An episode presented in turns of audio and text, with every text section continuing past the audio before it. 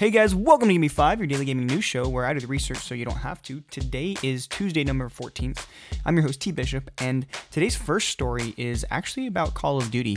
If you've been playing since the launch, there's actually been a kind of a cool little bonus. So there was double experience points this weekend, but on top of that, everybody was already getting twice the normal experience points. So apparently you would have been getting 3 to 4 times the actual bonus, the actual bonus experience, I believe. And so if you notice, moving on, that you're actually leveling a lot lower, slower, that's probably because of the patch that they put in to remove the actual accidental double experience points. But if you haven't been playing, and it's not because of life, but rather because of server issues, it has been sort of a rocky start for Call of Duty World War II in this sense of the actual dedicated servers that they would normally have for worldwide players to be able to join. They've been having a lot of issues. They have fixed the PS4 version, I believe, and that's going to come over to the Xbox as well for dedicated servers very, very soon. But as of right now, if you are on one of the other consoles, or if you're on PC, I believe, you're going to be playing on peer-to-peer servers, which really just means that you're going to be doing a lot more of the sort of local play. So if you run into people that you've seen before, that you've played with, well, I mean, it's a small world as it is. Now, aside from that, you're also going to be getting your COD points a little bit later than usual, and that's because the entire team from Sledgehammer has been focused entirely on making sure that the dedicated servers come back. I would rather get the servers back and running before COD points go live, so I'm actually okay with this. COD points are going to be sort of the in-game currency that you'll use for loot boxes and such.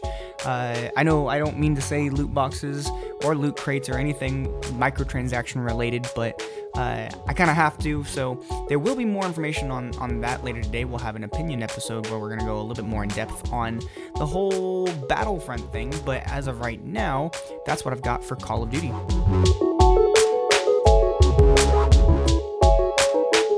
Next on our list of news is the facts around the Battlefront 2, leading up to the Battlefront 2 launch and everything that was going on with the sort of earlier trial of it. There were a lot of issues, obviously, with talking about microtransactions and basically what we would consider character progression, unlocking certain characters like a Luke Skywalker or Darth Maul. You're going to end up having to play significant numbers of hours in order to be able to unlock these characters. Now, if you end up wanting to get them early, you do have the option to potentially spend money on them. So that's where there are a whole lot of issues, and the actual news that we have here is kind of regarding one of the developers, where they've gotten, as of the resources that I was using at the time, 7 death threats and over 1,600 personal attacks. Now, like I said, I'm going to leave sort of the opinion part for later, but I want to say, honestly, it is a game, and I understand that it's infuriating. If you don't want to pay for stuff and you don't want to have to deal with playing 40 hours, which the way that it panned out, I would say you want to give it sort of a little bit of leeway, but the way that they calculated it would have been 40 hours of gameplay to unlock one major character. Now, if you're upset with this, if you don't like what they're doing, then it's very, very, very, very easy. Although you really wanted a Star Wars game, boycott it. Don't buy the Battlefront 2 game. Don't pay them any money, and especially don't do microtransactions. And that's probably the best way to stick to EA rather than threatening someone online. People are brave, and they're a lot more brave when they're actually typing, keyboard warriors as such, but I just don't think that it's worth it. I especially don't think that it's worth potentially going to jail for threatening someone in a cyberbully way just because of really, really awful features in a video game.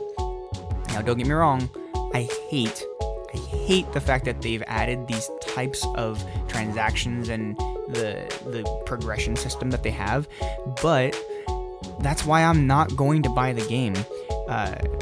If a big publisher like EA produces a game, which in this case, they've even responded to the problems. But if they create a game like this and they get all this feedback and they don't change it or make it better, then you're kind of giving them what they want when you still just buy the game and then complain about it. Our society needs to take control and do something about it, in my opinion. Now, as of right now, they did respond saying that, you know, it won't actually take 40 hours to unlock a character. But even so, they did mention that completing a character unlock was supposed to be accompanied by a sense of pride and accomplishment. Now, I get that, I totally do, but even some of the best unlocks for most of the things that you get in a Call of Duty game, which has a tried and proven method, it doesn't take that long to unlock any of that stuff. Even if we give them the benefit of the doubt and say that it takes 30 hours, which is pushing it, it would still end up taking your average gamer probably 10 to 20 days in order to accomplish that. Now, bear in mind, the reason why it takes this long is because you actually have to spend in-game tokens in order to be able to unlock those characters. They were calculating out based off of sort of an average number of tokens earned per game that you play in one of their multiplayer modes. It would actually end up accounting to, I believe, somewhere in the hundred thousands of tokens in order to purchase a character. Well, at that point, it would end up being, like we said, about 40 hours of gameplay.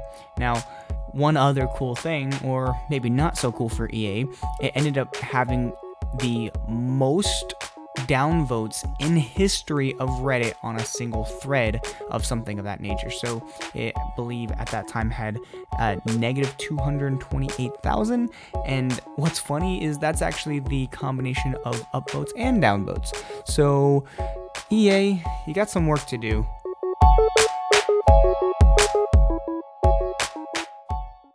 Another cool story that I'm actually kind of interested in is the fact that Nintendo is coming up on a potential deal to bring about a brand new Mario Bros. Movie.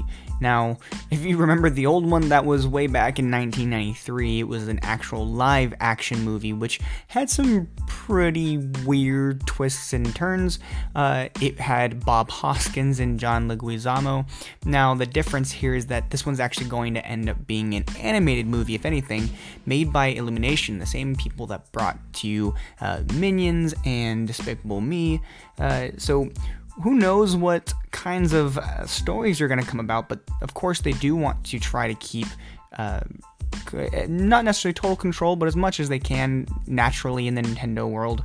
So you might have Shigeru Miyamoto, kind of hard word to say, being one of the producers.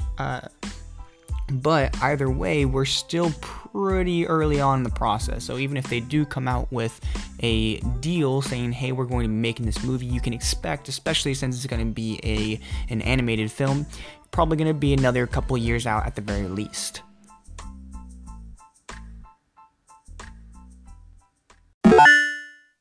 So last but not least, we have an update on PUBG, a PUBG update. So there was a coming and vaulting update that we had go into effect, and it's going to be going until 2 a.m. UK time tomorrow, I guess, on November 15th. So maybe ask Siri what time that is or look it up. I don't know. I do know, though, that it's going to be on the experimental servers as of right now. It should be good to go for the PC release, but who knows if it's going to be ready for the Xbox release on December 12th. Now, aside from that, there was an update about the vehicle handling balances as well as some air drag effects on the bullet velocity. So if you're firing and you notice that, hey, I'm not hitting things like I normally would from a distance, or I'm not doing the same amount of damage, well, that update just went into place as well. Now, there's also going to be some server optimization, so if you're noticing that there's lag or things like that, well, you should be good now moving forward for a few other things, but there's never a way to perfect it. Aside from that, there are also some new overhauls with some of the different types of scopes and things that you've got, so I would say for this one, it's best to just go ahead and jump in and play. Alright, so that's all I've got for you guys today. I would say with holidays coming up, expect maybe more news on some of the different deals that are going on. I know Microsoft has already come out and put out a whole bunch of information on some of the best deals that are out there. Walmart is actually going to be a really, really good way to go. I believe they have Xbox One S's for maybe $200 in a bundle deal and a few other things. If you guys are interested in knowing more about the actual prices and where to go to get the best deals for Black Friday, please leave me a comment, maybe applaud the station or give me a call in, and we'll talk more about some of those things to come. But like I said, stay tuned later tonight for an opinion episode on some of the Battlefront 2 changes and things that are happening right now. Thanks again, guys, for listening. I'll see you all next time.